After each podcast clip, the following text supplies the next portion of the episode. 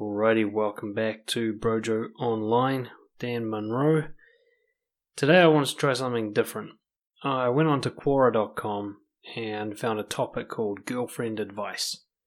And what I'm going to do today is I am just going to randomly scroll through all the questions here and answer them spontaneously off the top of my head. So, what I'll be trying to do is give advice on how to use honesty, shall we say, to create a healthy relationship. This is Brojo Online. Masculinity, confidence, and integrity.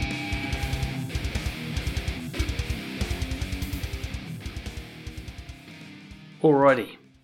Now, the first question My girlfriend told me that I am being too nice. Does that mean she actually wants me to be mean? oh, being too nice. If you're a guy and you're hearing this from your girl, or any girls, you should really take this as a huge warning sign that something is going really wrong. That phrase, being too nice, is quite significant. For those of you who are familiar with nice guy syndrome, or the concept of people pleasing, when you're being told you're being too nice, they're not saying that you're being too generous, too compassionate, too easy to love, too loving. They're not even really saying you're being too nice. What they're really saying is you lack balls. That's what they're really saying. They're saying that I don't see enough assertiveness from you. I can't respect you. You're not brave enough. You're not honest enough. You're not taking responsibility. That's what they're really saying. That's what too nice really means. So there's no such thing really as being too nice. You can't be too kind to people.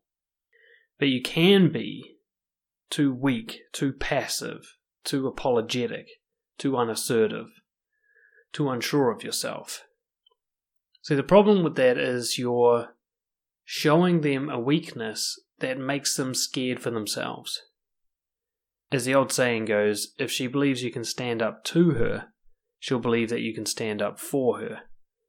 When a girl tells you you're being too nice, she's saying you don't stand up for yourself, you don't have a spine, a backbone. It's very hard to trust you, it's very hard to respect you. I can't be sure of what you're thinking and feeling because you're kind of pretending to be happy or whatever all the time. Or it can even just be annoying. Are you okay? Is everything alright? Did I upset you? That kind of shit drives people crazy. So the answer really is you need to go and get the book, No More Mr. Nice Guy, or pre order my next book, The Naked Truth, and start learning how to tap into your masculinity. Learn how to stand up for yourself, how to say no and disagree and show disappointment and dislike and disapproval and all those emotions that you hide. Learn how to tell someone off when they're behaving badly, to go for what you want and take a risk rather than hesitating and having the old green light syndrome where you're waiting for people to lead all the time. That's what they're really saying. Someone tells you you're being too nice, they're really saying you're being too weak. Alrighty, next question. I found my girlfriend cheating on me. What should I do? Probably break up with her. I'm trying to think of any scenario where cheating should be forgiven and you move on together. And it's actually not black and white. But when you kind of look past the details of the cheating, like what happened and who with, and get to the concept of this person betraying you, deliberately doing something they knew was disrespectful and harmful to you behind your back. And the fact that you caught the person means they were probably never going to tell you, that you only found out because you caught them. Think of what that means in terms of how they feel about you. Imagine how you must feel about someone if you're willing to do that to them. And even if you really love someone, imagine what it says about yourself if you don't have the discipline and the courage and the respect to stay loyal to the commitment you've made. The kind of insecurity that drives cheating. You see, a confident person will never cheat, ever. They'll either have an agreement that the relationship is open, or it'll be monogamy and it will be respected.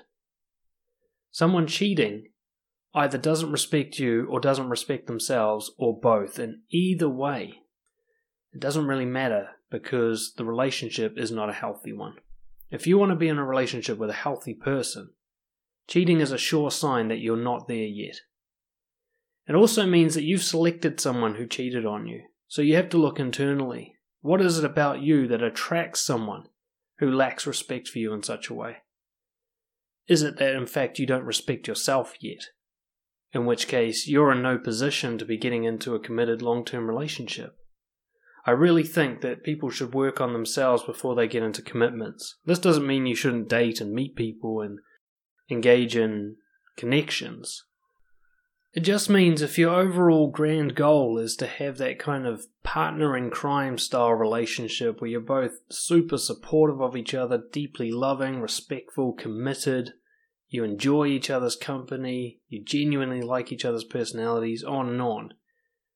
Well, if someone's cheating on you, it's definitely not going to be with that person, right? You can move on pretty quickly. Now, that doesn't mean that you should break up, but what it means probably is that the two of you right now are too unhealthy to maintain a healthy relationship. So either you both need to make significant changes and transform yourselves simultaneously, or you've got no chance. Now, one of my clients, he cheated on his girlfriend, and we did some significant work around this, and they've managed to turn that relationship around. And they're going to keep going forward strongly. However, they both made a massive commitment to self development. They both had some really uncomfortable, honest conversations and brought out all the skeletons in the closet and started dealing with their shit properly. Now, if the cheating doesn't provoke both of you to do that to an equal level, and I seriously recommend support of a therapist or a coach with this, then you've really got no chance at a healthy relationship just now. So, short answer either you both do massive self development in the wake of this, or you break up. I can't see a third option that would be good for anybody involved. Next question How can I help my autistic girlfriend with her meltdowns? She is 21. Interesting question. Very interesting. First and foremost, I have to answer it in the same way that I would deal with it if it were myself, which is I'm not an expert in dealing with autistic meltdowns. I'm actually alright at it, I've had some experience, but this is not a field where you need to be the expert. And it's good that you're asking for help, but I don't think Quora is the place to go. I think a support group or an institution that specializes in the autistic spectrum is the place to go. There are groups out there to help you deal with these kinds of things. I think it's called stimming is the official term for the kind of meltdowns that we see people on the spectrum have. It's not your job to help her with these, as in reduce them or fix them in any way, because A, you're not a professional, and B, this isn't something to fix, this is something to live with and work around. Your job is to figure out how to be a support person. So the reason I'm saying that is I'm picking up on the word help. You could replace this with how can I help my depressed girlfriend? How can I help my anxious girlfriend? How can I help my schizophrenic girlfriend? Well, you help them by learning how to be a support person. The help actually comes from certified professionals with experience and training and the you know legal rights to give medication or whatever it is that's required to deal with this. You're the boyfriend. You're not the professional healthcare worker. So the key thing I'm trying to emphasize here is don't try to be the person who gives her professional support. Give her love and care and patience and learn how to be the partner of someone with this rather than trying to take over the role of professional support. All right, next question. Man, these are random, they're all over the place. My girlfriend has gained a hundred pounds over the last two years. I'm still in love with her, but should I bring up her weight to her or leave it be? Obviously, you should bring it up, because that's what an honest person would do. The key here is to first get right with yourself as to why you're bringing it up. You say, I'm still in love with her, but should I bring up the weight? So, this qualifier, I'm still in love with her, why are you telling us that? What are you trying to justify here? What are you what's behind that sentence? You don't need us you don't need us to believe that you still love her, but you feel the need to convince us of that. Why? I think it's because you've been keeping this a secret. There's something about this weight gain that catches your attention and bothers you. It's probably only a minor bother. I do believe that you still love her. But because you're not saying anything about it, it's starting to become a big deal in your head. Obviously, it's gone to the point where you're now asking strangers on the internet about it. It's only become a big deal in your head because you won't talk to her about it. The key is to understand if you really don't have the goal of making her lose the weight, if you're okay with her as she is, then prime yourself for that before the conversation starts. You need to tell her, look, I'm okay with you the way you are, but I've noticed that you've put on weight, and I think it's dishonest of me to pretend that I haven't noticed that, so I have to bring it up, and what you do with it is up to you. I'll love you either way. So you can always bring it up in a non judgmental, you don't have to do anything about this, this is my problem, not yours kind of a way, but you have to bring it up. If this thing is noticeable and bothering you, and you don't bring it up, you'll turn what's really a small issue into possibly a huge one and she'll feel that you're hiding something because I guarantee you, she knows she's put on a hundred pounds over two years, okay? This hasn't escaped her attention. I promise you that. What bothers her is you're not saying anything about it, so she's trying to figure out whether you genuinely don't care or you're not saying anything and it actually bothers you. If you can show her how much it bothers you and exactly how it bothers you, then she doesn't have to guess and she can be at peace because I tell you what, her brain is doing more harm to her than anything your feedback could do. How you actually feel about her weight gain is far less negative than what she imagines you feel about it. So put her out of her misery and let her know the truth. And the fact that this has happened and you're not honest with her about such a simple, obvious thing like this tells me you're probably not honest about a lot of stuff.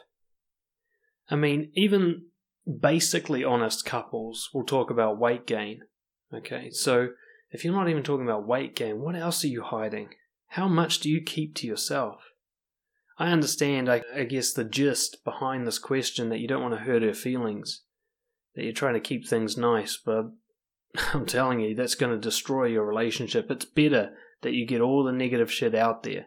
Maybe not all at once in a single conversation, but maybe you can start with this and say, look, you know what? There's been some things I've been hiding from you. And for us to have a healthy relationship, I think it's important that we're fully honest with each other. So the first thing I've got to bring up is that you've put on some weight. Okay, and just get it out there and then let her respond. Make this a conversation. Let her have her say. She might not react well. She might get defensive or she might get upset and question your love for her and all that, and you'll get through all of that as long as you're kind and compassionate and continually honest. But like I said, the main point to understand here is whatever you think of her weight, it's ten times worse in her head because she has to guess what you're thinking. Okay, so this one says I lied to my girlfriend about liking BTS, and now she is taking me to a concert. What do I do? I have no idea what BTS is, but I think it's a band. It looks like some sort of boy band or something. Doesn't matter. You lied about liking it, now you're being taken to a concert. What do you do? Well, you got two options. You can go to the concert, secretly build up resentment towards both her and herself for this situation, and she'll feel that something's off and it will plant a seed of resentment between you that grows into a horrible, mutated, sickening discuss for each other over the months and years. Or you can be honest. Either way, either way is available to you.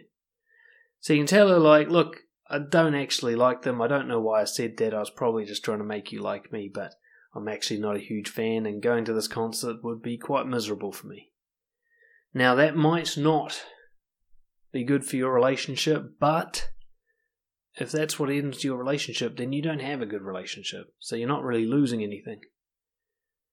What that'll do is it's it's kind of a make or break situation. You can redeem yourself, admit to your dishonesty. We all slip, we all lie sometimes. What it comes down to in a relationship is can you call it out before it turns into something? Can you admit that you lied before it becomes something that can hurt the relationship?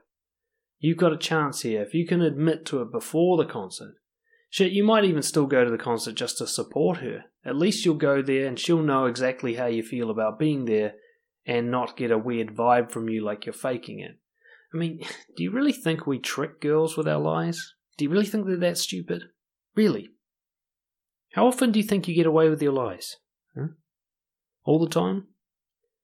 Because for most of you, it's pretty much 0% of the time. People already know you're lying, they just can't be sure enough about it or assertive enough about it to call you out. So you essentially already have a reputation as a liar while thinking that you're getting away with it. See, an honest person isn't really someone who doesn't lie, they're someone who calls out the fact that they lie and redeems themselves and makes sure it doesn't become anything big. And that's easy to respect and that's easy to trust. See, we don't trust people because we know they're going to be honest all the time. We really trust them because we know that if they do slip, they're going to tell us about it quickly and it won't turn into anything. So that way we can trust what they're saying. So, either go to the concert and plant the seed that will destroy your relationship, or tell her that you don't really like them and that you're just trying to impress her, whatever your reason for lying was, and see if your relationship can survive it. Oh, here's a good one. How do I go about supporting my girlfriend who shuts me out?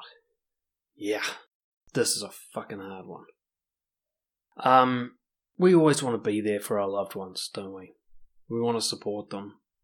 We want to try and, I don't know, give to them. We want their life to be better because of our support. But sometimes people don't let us in, and there's a lot of different reasons this happens. I think this first place to start is empathy. Start asking yourself, why might she be doing this? Because it's almost certainly not personal unless you're a very difficult person to share things with. So, first and foremost, you've got to ask, have I done anything that would make opening up to me very difficult? Like, if someone opens up to you, what, how do you usually respond? Do you barrage them with advice? Do you joke about it and like undermine it and dismiss it with humor? Do you stare at them and judge them and make nasty comments? Do you try to beat their story with one of your own and, you know, steal the spotlight? Do you do any of those kinds of things when people open up to you? Because if so, then that might be the reason why she shuts you out. Could also be that you're not open and honest with her. How open and honest people are with us is actually a pretty reliable measurement of how honest we are ourselves. People tend to open up with people who open up. It's not always the case, but it can be. So if you're not very open, if you don't show what you're ashamed of, or scared of, or sad about, or struggling with, other people will feel unsafe to open up to you because it's a one way street. The information goes into a black hole and they don't know what happens to it. And they've got nothing from you in return. There's a kind of risk of blackmail almost there. You know, if I was to give you a lot of personal information, you give me nothing back. I start to feel increasingly nervous about what you're going to do with that information, and I've really got nothing to like hold against you. We're not in this together. You're completely safe, and I'm completely exposed. But if we share equally, if I know as much dark, horrible, twisted shit about you as you do about me, I don't really have to worry about you doing anything bad with the information you have on me. Simple fact is, I could do the same to you in return, so there's a kind of mutual understanding like, hey, we're in this together, because if one goes down, the other one goes down too. I know that's a kind of bleak way of looking at it, but that's just to give you a gist. If, if you're not opening up to her, you can't expect her to open up to you. Somebody has to go first. So that's the first consideration. Are you the one that makes it hard to open up? Okay. Now, most of the time, that's not actually the problem. Most of the time, when somebody shuts people out and won't let them in, they brought that baggage with them into the relationship. It was there before you showed up. There's somebody who does this a lot to everybody. It's commonly known as avoidant attachment style. And it's about a general sense of threat and lack of safety around letting people in. So, some people will shut you out because they shut everyone out because they're terrified of what happens if someone can see that core, if someone's let in. Sometimes it's a pride thing. They don't want to show weakness, they don't want to get support from anyone. They have been raised to believe that they should be fully independent and that it's a failure to require or want support. Sometimes it's they've had past traumatic experiences where somebody close to them really abused that vulnerable position and hurt them badly, and now they don't trust anyone. They think that anyone who gets in close is going to do damage. They might not even think about this consciously. They just have a automatic, unconscious protection system of just keeping people out. They literally can't open up. I used to have this myself. I just I couldn't get the words out. I couldn't say to someone, I need help. It just wouldn't leave my mouth.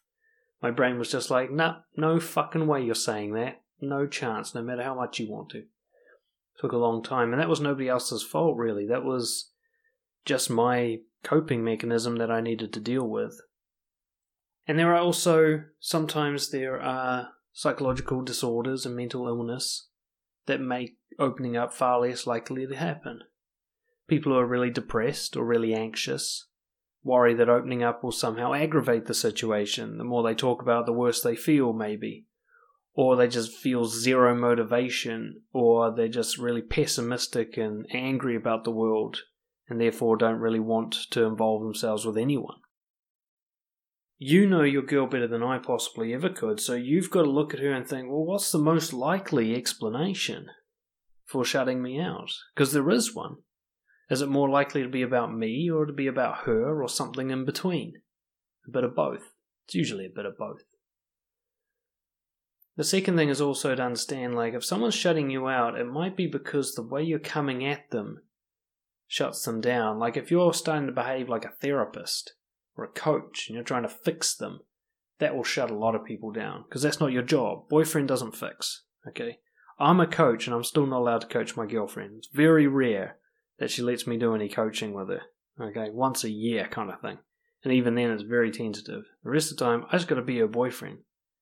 She's got a therapist. She goes to them for, for support in that area. That's not my job. But let's say that you're in a situation where you got a girl who it's it's inside her. She's the one who can't let people in.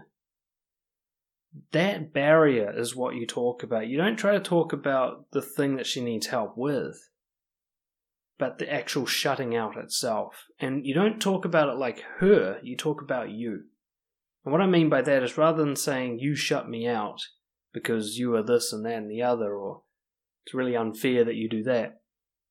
Instead, you say, look, I'm really struggling with supporting you because you shut me out. You know, and this is how you shutting me out makes me feel. You know, I feel lost, I feel frustrated, I'm constantly stressed about what's happening with you and I desperately want to support you, but I'm scared to move because you've given me no signals about what you want. So if you want me to be a supportive boyfriend, you're going to have to lower the button, the wall a little bit, let me in. And if you find that really hard to do, then tell me about why it's hard to do. You don't have to share the thing with me, but share the barrier with me. What's stopping you from opening up with me? Maybe there's something I can work on. Or maybe we can find someone for you to open up to so that even if you can't do it with me, you do it with someone and you move forward with this pain. That's kind of the best you can do. And if she resists against that, then you need to ask yourself, well, what do I want to do next? Do I want to continue a relationship with somebody who won't let me in? Do I want to keep bashing my head against that wall? Have I done all that I could to make this as fair as possible? Have I opened up to her? Have I made it safe for her to open up to me? Have I done everything possible to make this available to her and she's still deciding not to. Because ultimately, if you're going to be in a relationship with someone, you have to ask is opening up a deal breaker for me? Like if someone shuts me out and keeps me shut out, is that something I don't want in a relationship? It can feel really brutal to want to leave someone when they're at their worst, kind of thing. But you just got to ask yourself, like, how long have we been together? Is this likely to continue forever? You know, what what progress am I seeing on this? Or am I locking myself into someone's dark spiral that they're not going to work on? It's a tough choice, only you know the right way forward, but one thing you can't do is make her open up. That's going to be her choice. So your choice is how do you react to her choice? You give her the best possible opportunity to open up, and if she still says no, now it comes back to you. What do you want to do with that information? Given the fact that you won't be able to make her open up, how do you want to continue? Oh, this is a good question. Fuck knows. Um, what was the best relationship advice you ever got? I've had a lot, and a lot of it was good, and a lot of it was junk. I'm trying to think the best. Okay, ultimately, I think the book that taught me the most about how to manage myself as a man in relationships has to be The Way of the Superior Man by David Deida. It's a difficult read. Uh, it was about my third or fourth time through it that I finally got most of the concepts because he speaks in a very esoteric, conceptual way, kind of spiritual way that I don't register very well because I'm a very kind of practical person. But one of the things that stood out in this book that I'd say is the best relationship advice I ever got is he says, you know, for the feminine, that doesn't mean woman, it just means the feminine minded type person. The top priority is the relationship. But for the masculine, the top priority is actually the mission, and the relationship is secondary. And that really rubbed me the wrong way the first time I read it because I was a nice guy people pleaser and I always thought it was so honourable and noble and best to put the girl first above even yourself. But after many years of doing that and just having it always crash down on me, I started to rethink it like, what if it is best for the relationship that I don't actually put the relationship first? Is that possible? It led me through discovery to come to a realization that putting yourself first, not selfishness, not putting your needs and urges first, but your mission, your purpose, your integrity, especially your integrity. If you decide, I will not compromise my integrity for anything, even if it costs me everything. If you can get to that position, you will be able to maintain very healthy relationships. And I think that goes for masculine, feminine, men, women, whatever.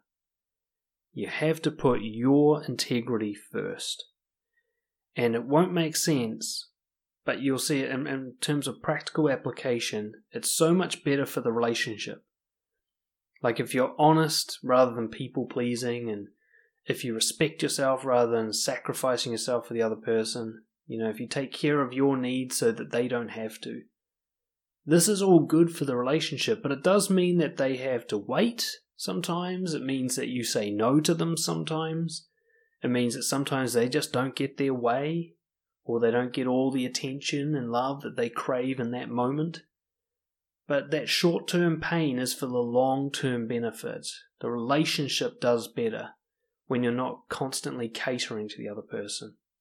And of all the things I've learned about relationships and applied, that one has been not only the most helpful but the most universal. I've seen that work really well for everyone who applies it. And I've seen people pleasing go really badly for everyone who applies it. So that's it. That's what I probably at this very moment think is the best relationship advice I ever got. But there's plenty of others, but that one gets number one spot, maybe. Another one from Anonymous. Why do I lie to my girlfriend who I want to spend the rest of my life with? The answer is actually in the question. Why do you lie to your girlfriend? Because you want to spend the rest of your life with her. In other words, you're fixated on the outcome of keeping her and decided to you have decided to prioritize this over being honest with her. In your mind, you believe that if you were to be honest with her, you wouldn't be able to keep her, or at least you wouldn't be guaranteed it. You've come to the conclusion that lying to her somehow protects the longevity of the relationship, that you'll be able to keep her for longer if she doesn't know certain truths about you. So take a moment to consider the likelihood of that. What's more likely to sustain a healthy relationship for your entire life? Honesty or dishonesty? It's a really simple question. And the funny thing is, how many people will say, yes, of course honesty is best, and then that very same day they go back to their partner and lie to them? Because there's a secret going on here. Why do I lie to my girlfriend who I want to spend the rest of my life with? You didn't word it properly. You say, Why do I lie to my girlfriend who I want to feel comfortable with for the rest of my life? And that's why you lie. You don't like being uncomfortable. That's it. That's actually the only reason anyone ever lies about anything. So you want to keep her, but even more than that, you want to keep her in a way that's comfortable.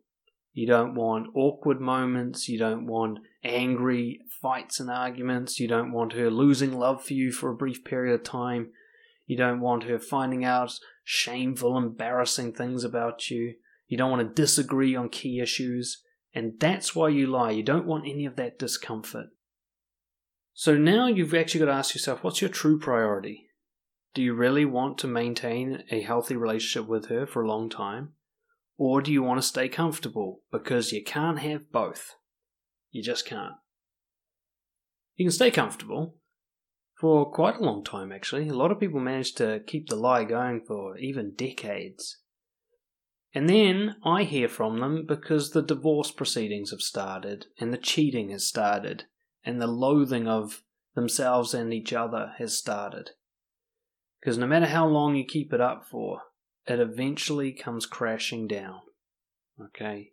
Crashes down in resentment and loss of yourself and just loss of love for each other and the burden and exhaustion of people pleasing all the time and keeping up all your lies.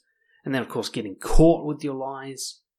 The big, big crash that comes there, all the trust gets thrown out the window and so on. These lies that you're telling are building up they're like a debt that you're incurring, and at some point, life is going to come and collect on that debt. If you think being honest is uncomfortable, wait till you get caught with all the lies.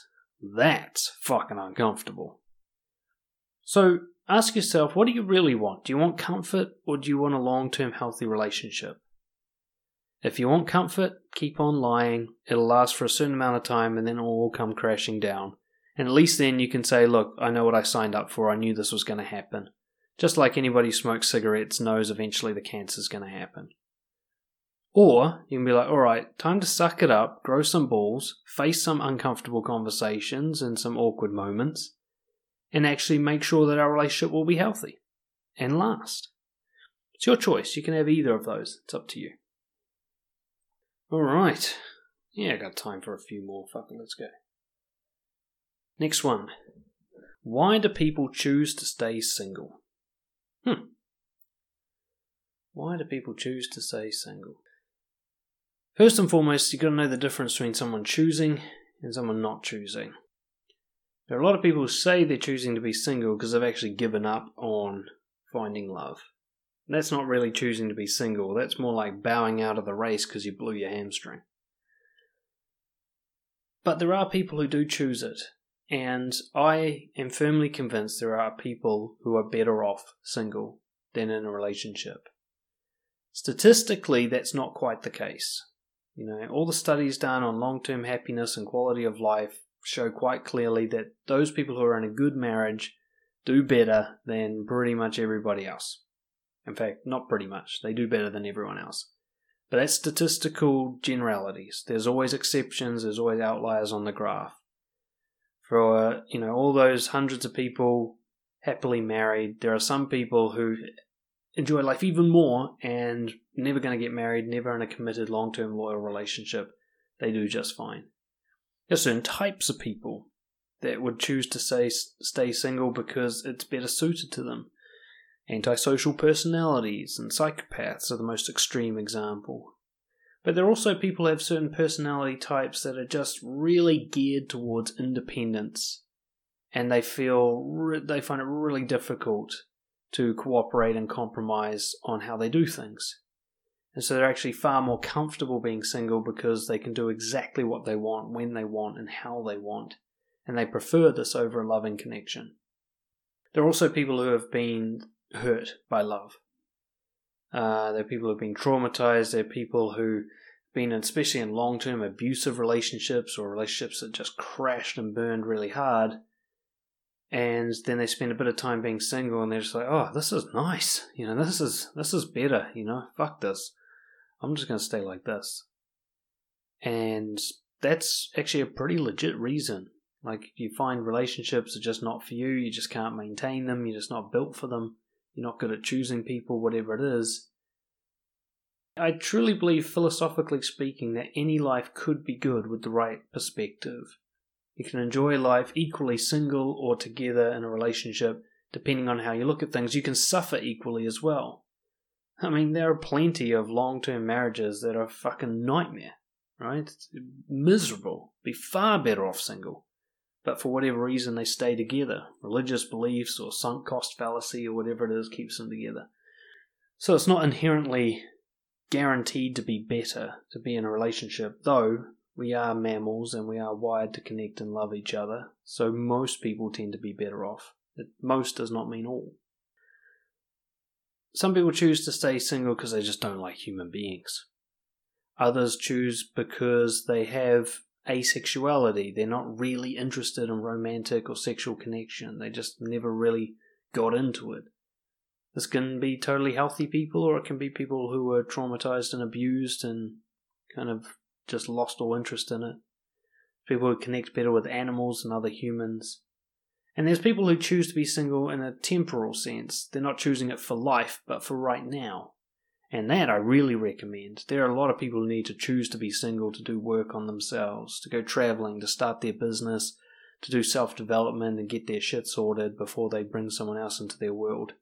I absolutely applaud that. I did that myself right before I met my wife, actually, is when I stopped doing it. So before I met my wife, I spent about a year deliberately remaining single and avoiding any commitment because I needed to just sort my own shit out.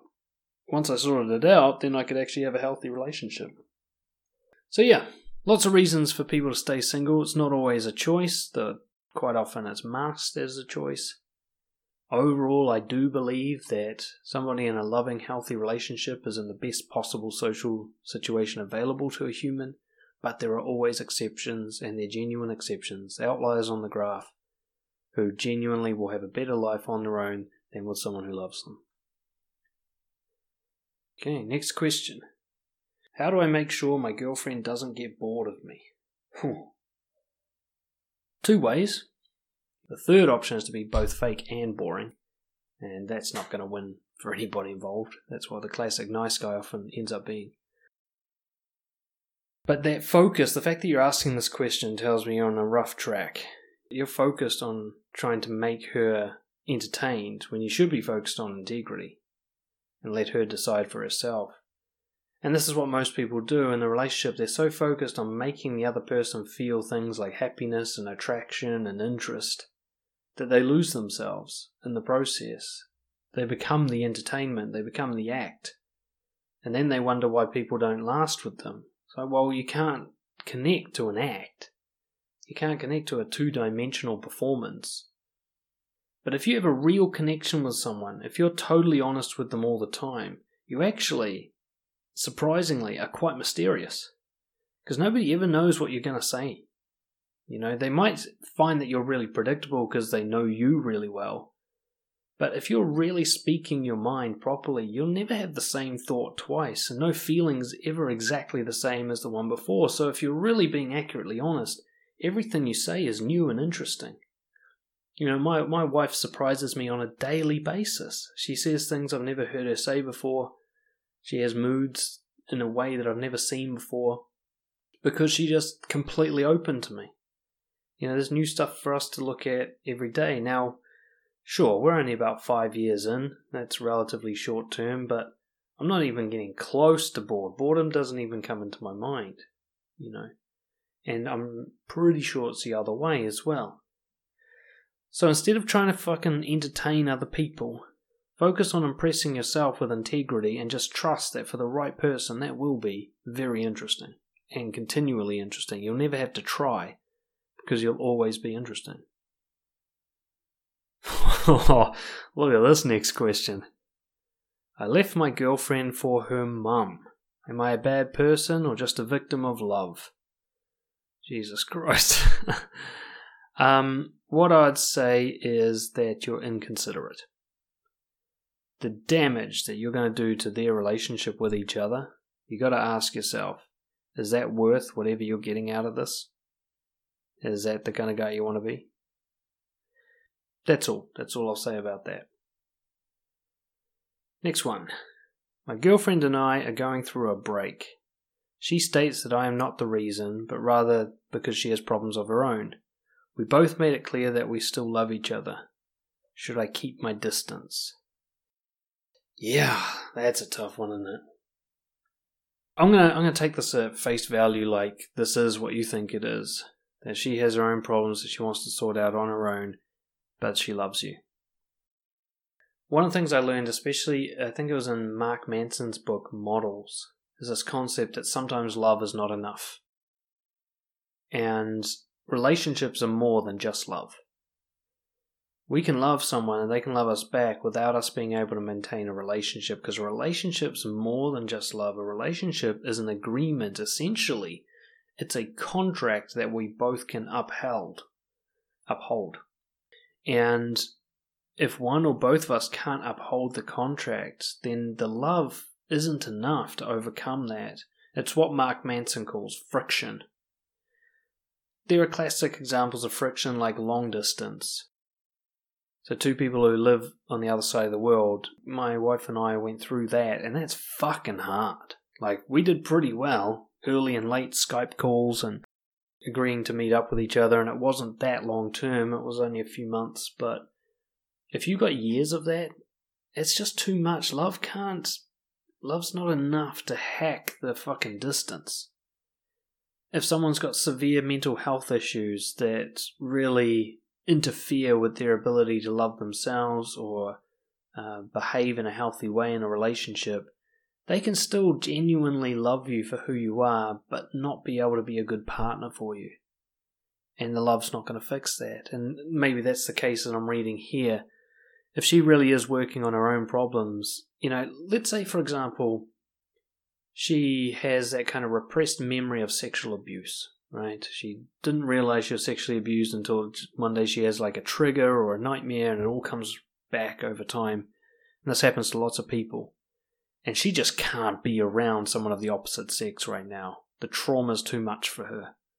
She can't be engaged in sexual activity right now because she just can't even look at her body and, and you know, she's going through all this horrific stuff as all these memories come back she can still really love you, genuinely love you, but just be unable to be around you in a relationship way. So, there's lots of other ways that this can play out, but ultimately, here's what I think. If you two are right for each other, this won't happen. You won't break up. You know, if if two people are a good fit for each other relationship wise, leaving love aside, just relationship wise, they both equally find a way to make it work, and it's not that hard. The world constantly tried to rip me and Lucy apart. You know, we had visa issues. It was, immig- it was basically us versus immigration for most of our relationship. Immigration on all fucking sides of the world were trying to pull us apart, and we had to bust our asses to stay together. And sometimes we lost that battle and we just kept on fighting. We put in a huge amount of strenuous effort and went through all kinds of suffering just to be together. Not to mention, you know, there are a lot of people, mostly on her side, but some on my side, like being discouraging and trying to keep us apart because it was inconvenient for them and so on. We had a lot of resistance to being together, and that resistance didn't even shake us. Like, that was just like, bring it on. Fuck you. We're gonna do this. Her just having a few little psychological problems that she wants to deal with is enough to break up with you. You guys just don't have the strength of connection and relationship kind of contract and ability to, to maintain that for this to last. And you just have to understand look, it's okay to love someone without being capable of having a relationship with them.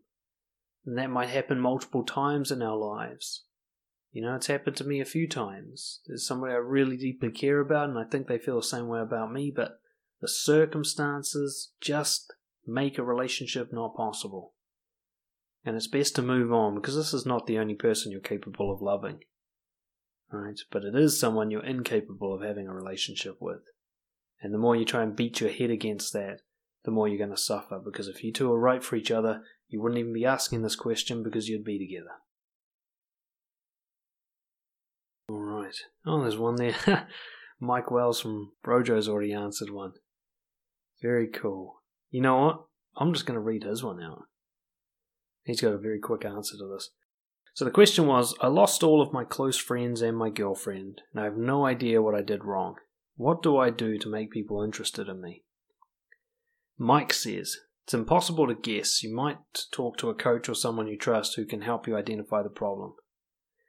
However, a common issue for men, which sounds like it might well fit your situation, is nice guy syndrome. And he's included a link to what we've got about that on Brojo. Yeah, look, the hard truth is if you're the common cause in a series of bad relationships and friendships, then you do need to be looking internally. However, the way you worded the question, what do I do to make people interested in me? Again, underlies, it kind of uh, gives a hint to the problem. You're focused on making people interested in you, and I get it, I get why you feel that way. But it's actually that focus that gives us hints as to what's going wrong for you. You're trying to make people like you. You're trying to be interesting. You're obsessed, possibly, with approval from others. And that's what puts people off. You need to learn a new system where you impress yourself, where you interest yourself, where you're the one trying to get validation from you. Um, that kind of person is easy to like. That kind of person is easy to be around. That kind of person is attractive the person who's living with integrity for their own you know values and principles and they really genuinely don't care much whether other people appreciate them or not the person who desperately needs approval from others always trying hard to interest them and impress them that person's really hard to like it's really hard to be around that person so ironically to get what you want you have to stop wanting what you want and try to want something else. And I think a better way to put that is to focus away from making people like you to making you like you. You know, so check out some stuff on core values and integrity. Alright, let's say we've got time for one more and then we'll wrap it up. Let me find a good one. Here's a final one. My girlfriend has been treating me poorly and argues over stupid things and insulting me during those arguments and after the argument, she doesn't talk to me unless I talk. Does anyone know what's wrong? Yeah, you're in a shitty relationship. That's what's wrong. Bit more detail. As soon as you said the words treating me poorly, I'm already thinking, it's over. Now, there's lots of lessons to be learned, but in terms of the person you're with, it's over. You cannot ever hope to love yourself if you tolerate abuse from other people. Because you tolerating abuse from other people is exactly the same as you abusing yourself. You're letting someone abuse you. Can you imagine if you were your own child, like you're the son to your father, and your father just let people treat you like shit right in front of them? What would that say about how your father felt about you? Nothing, isn't it? He doesn't feel anything good for you. No love, no respect, no caring. To let people abuse you would be horrible, and yet you're doing that to yourself. You're letting someone abuse you.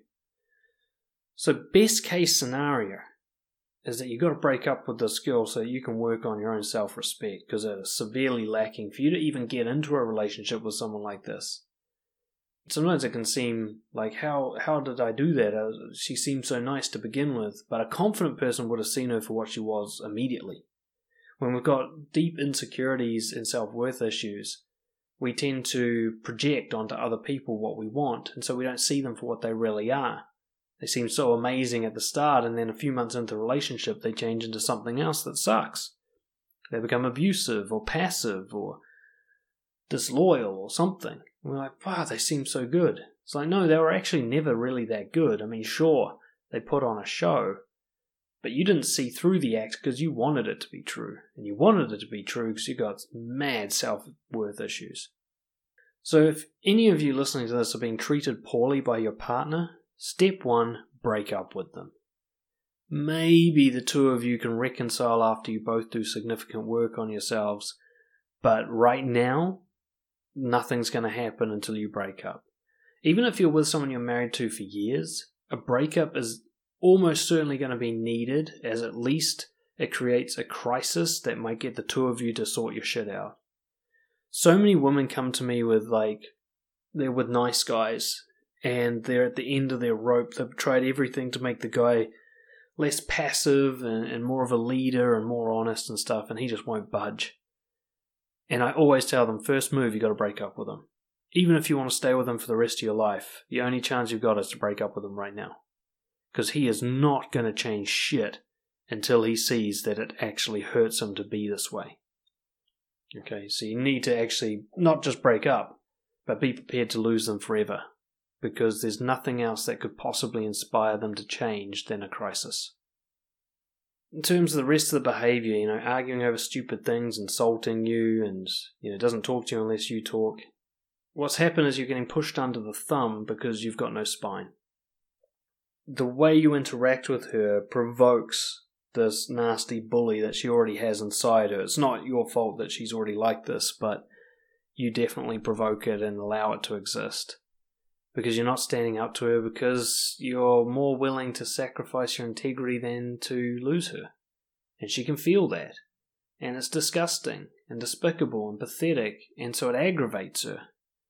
Bullies are quite often triggered by weakness in others. And so, one of the upsides to being bullied is you can start to see, well, what is it about me that attracts these sharks? You know, I did a podcast a while back called Blood in the Water, there are only certain people that get bullied. It doesn't happen to everyone. It's certainly not prolonged abusive treatment from a single person, being targeted like a partner or a bully at work. There's something about you that brings out the evil in them. The evil's already there, that's not your fault. But no one's a random victim of bullying. Really, no one. I know too much about the psychology of criminal offenders to know that there are no random victims. Okay except by accident. But when someone's been targeted to be abused, that targeting happened with deliberate, careful consideration, even sometimes at an animalistic, instinctual level, but nonetheless, victims are chosen because they're already victims.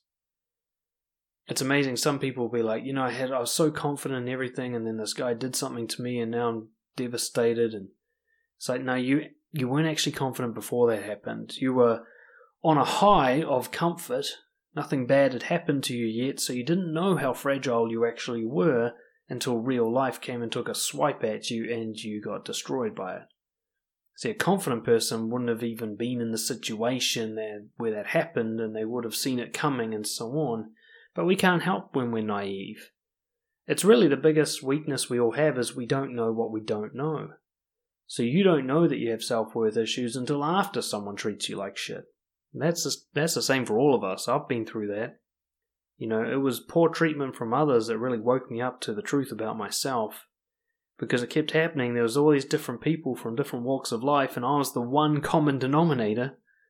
I'm like, how am I randomly attracting people who treat me like shit? Oh, it's not random. I'm attractive to those sorts of people. Why? What's going on with me? And it wasn't like I needed to change myself for them. I need to change myself for me. I didn't respect myself, and they could see that. They saw that opening and they took it. Nowadays, nobody gives me shit. Really, it's weird. I mean, they do online because online creates that detached distance where people can't see the face of the person they're doing it to, but in person, it's hard to even get someone to argue with me.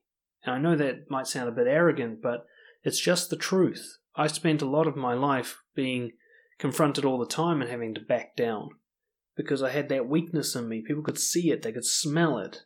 You know, I attracted all the most dominant and abusive people. And nowadays, those people stay well the fuck away from me, at least in person. And it's because I respect me now. I will stand up for me. I will make a big awkward scene if I need to, to do what's right for me. And abusive, manipulative people don't go near people who feel like that. They don't choose, you know, hard victims. They they choose easy ones If you're not an easy victim, they don't come anywhere fucking near you. They're not looking for a challenge, right? They're looking to win, and they win by choosing someone who's already lost. So if you're in an abusive relationship, end it and then dedicate the next two years to working on yourself without being in a relationship. Nothing short of that is going to solve this issue for you. Alright, that brings us to about an hour or so, and that'll be enough of me yapping on. But yeah, lots of good questions there. Lots of very common ones that people go through. Hopefully, something in there was helpful for you guys, or maybe it will help you help someone else. You know, you're somebody else you could see who needs uh, support, and it'll give you some insight into what's going on with them. If you want further support to either build integrity or to heal a relationship, please get in touch. Dan at brojo.org. Make sure to join the Brojo community, brojo.org, and I'll see you guys next time. Cheers.